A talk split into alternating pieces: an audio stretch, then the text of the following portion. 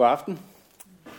Øhm, mit navn det er, det er Anders, og øh, normalt så er det jo øh, en af vores kære præster, der, der vil holde sådan en andagt her til sådan en aften her. Øh, men det, er det, det var det så ikke lige i, i år her. Det skulle egentlig have været en Thomas Sonne, som så skulle have stået her, her til aften. Men af en eller anden grund, så havde han glemt, at han skulle være far. øh, så, så han måtte melde afbud. Og nu er vi så efterladt med mig. Så øh, det er reserven af reserven. Yes. Jeg er ikke sikker på, at I får kørselspengene tilbage. Nå. Men i går, da Anne Mette hun ringede til mig og spurgte, om jeg ville, øh, ville være stand ind her, så sad jeg faktisk midt i en hyggelig familie julefrokost. Og øh, noget af tiden der, den gik med at bladre i sådan et rigtig gammelt fotoalbum. Og jeg fra Solgården, I har ingen idé om, hvad jeg snakker om, fordi det har jeg slet ikke oplevet. Men alle jer, der er 30 plus, I kan måske godt huske de der fotoalbum, hvor man ligesom havde det der papir ind imellem det der fine glaserede papir der. Kan nogen af jer huske det? Yes, og gamle sort-hvid billeder.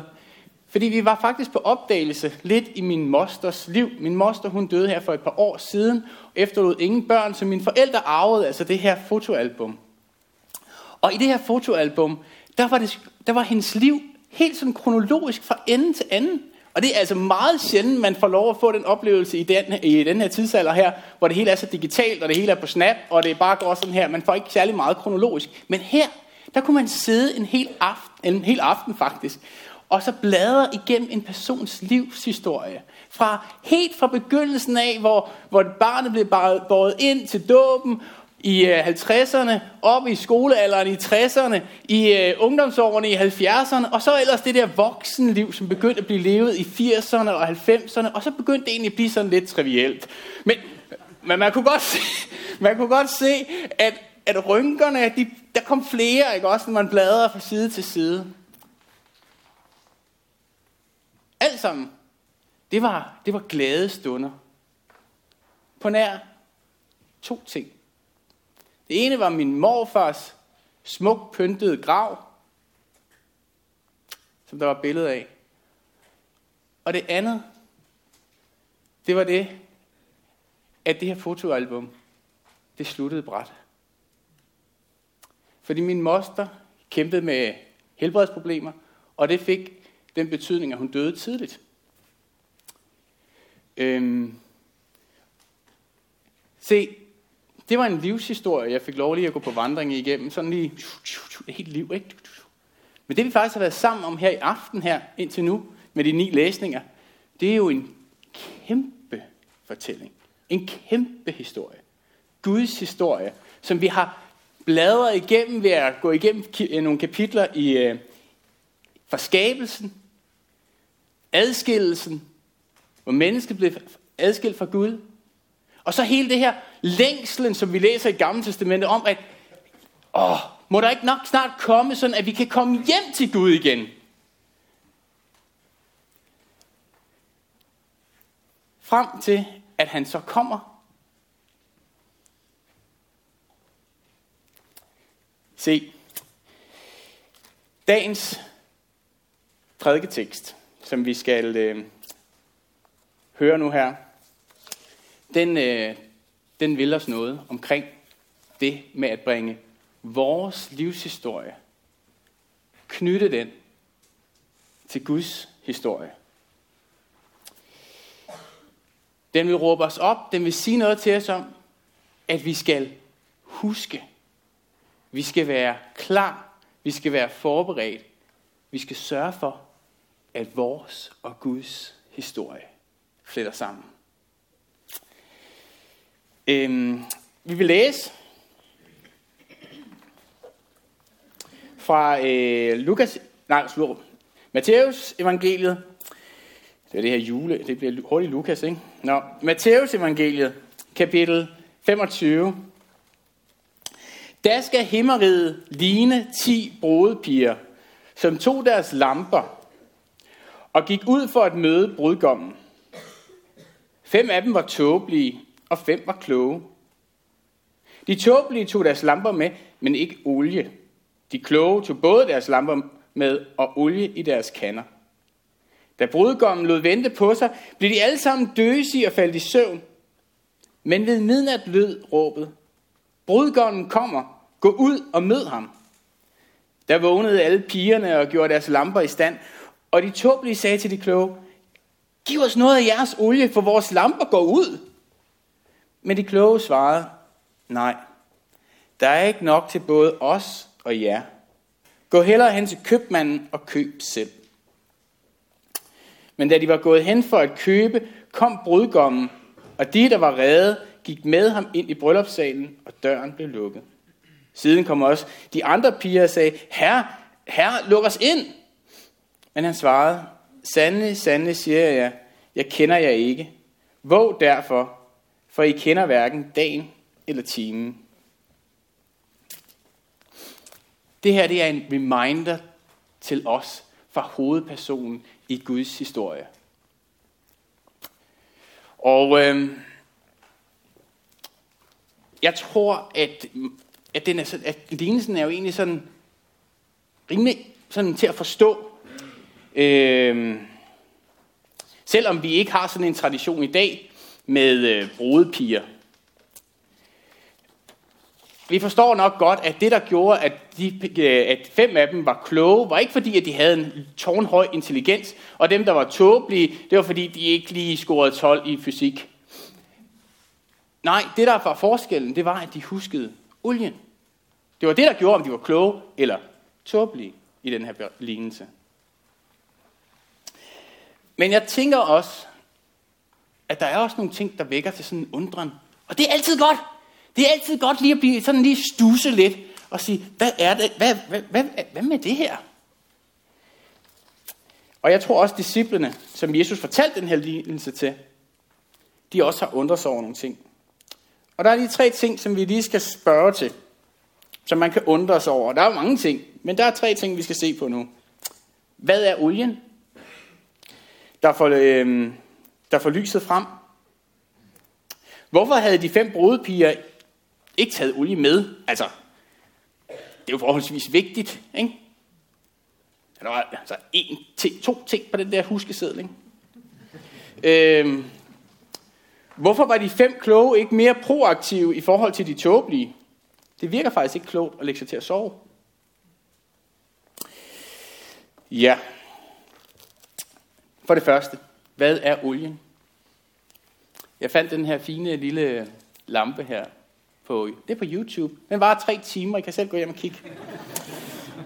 øhm, hvad er det, der får den her olielampe til at lyse? Til at brænde? Ja, en olielampe, det ligger i, det er olien, der får den til at lyse. Uden olie, ingen lys, ingen varme, men mørke og ja, kulde. Og Guds historie er klar. Vi har lige siddet og nydt det og sunget om det og takket Gud for det. Yes, der er en. Der er en i det her mørke, der kan bryde det. En, der kan bryde den adskillelse og føre os hjem igen. Til varme, til lys. Så olien er lige relation med Jesus. Det er tro. Og en har sagt, at sådan at tro faktisk sidder i fødderne. Så imens vi lever vores liv, imens vi er i gang i vores livshistories udfoldelse, så lev i tro. Vær taknemmelig til Gud over det, han har gjort for dig. Over, at der er en Guds historie.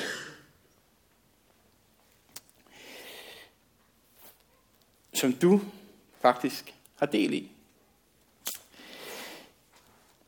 Som har en lys fremtid der er en fremtid med lys.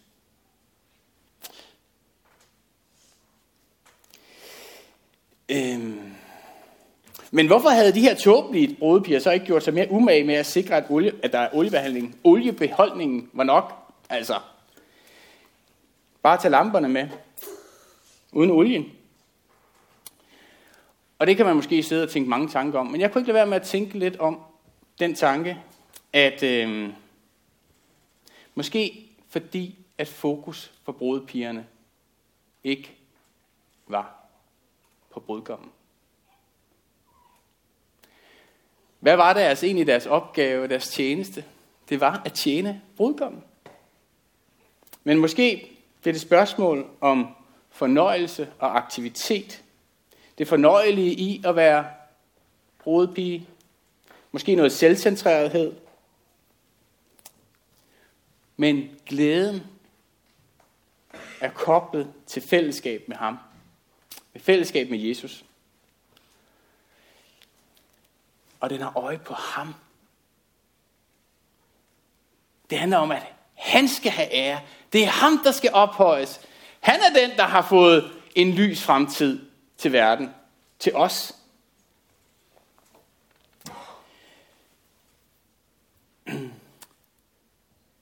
Og han har kaldet os til at gøre og følge efter ham i tjeneste. Han var ikke bleg for at tjene os under alle omstændigheder. En stald, en fattigdom, ydmygelser og endelig et, et kors, det afholdt ham ikke. Vi kaldet til tjeneste for ham.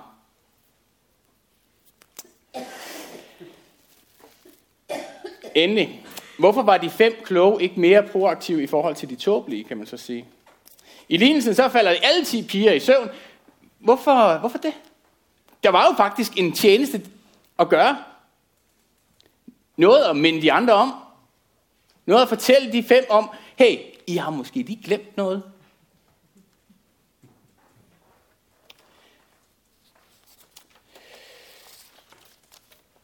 Og man kan sige, at her er lignelsen dobbelt. For man kan komme med til festen. Øh, for at komme med til festen, så handler det om tro, at relationen er til stede. For Jesus han er 100% den, der redder os. Men samtidig kan vi også komme til at underspille vores kald til tjeneste.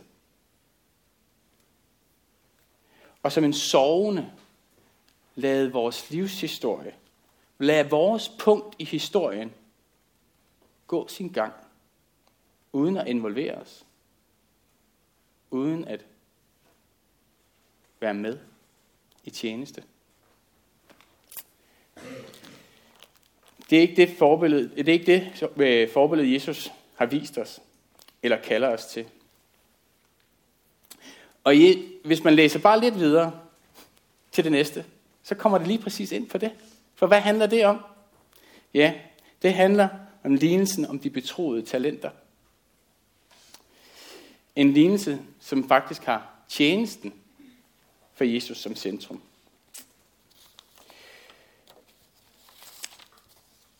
Og nu skal jeg til at slutte. Det er snart mandag. Tankerne er begyndt at flyve for jer. Måske. Men i aften har vi mødtes i taknemmelighed. I glæde over Kristus sejr for os. Og så er vi blevet mindet om, så har der været en reminder til os i dag, den her anden søndag i advent i øh, prædiketeksten til i dag, om at lade Guds historie, der ikke ender med tomme sider, men i lys fremtid med fællesskab og med glæde.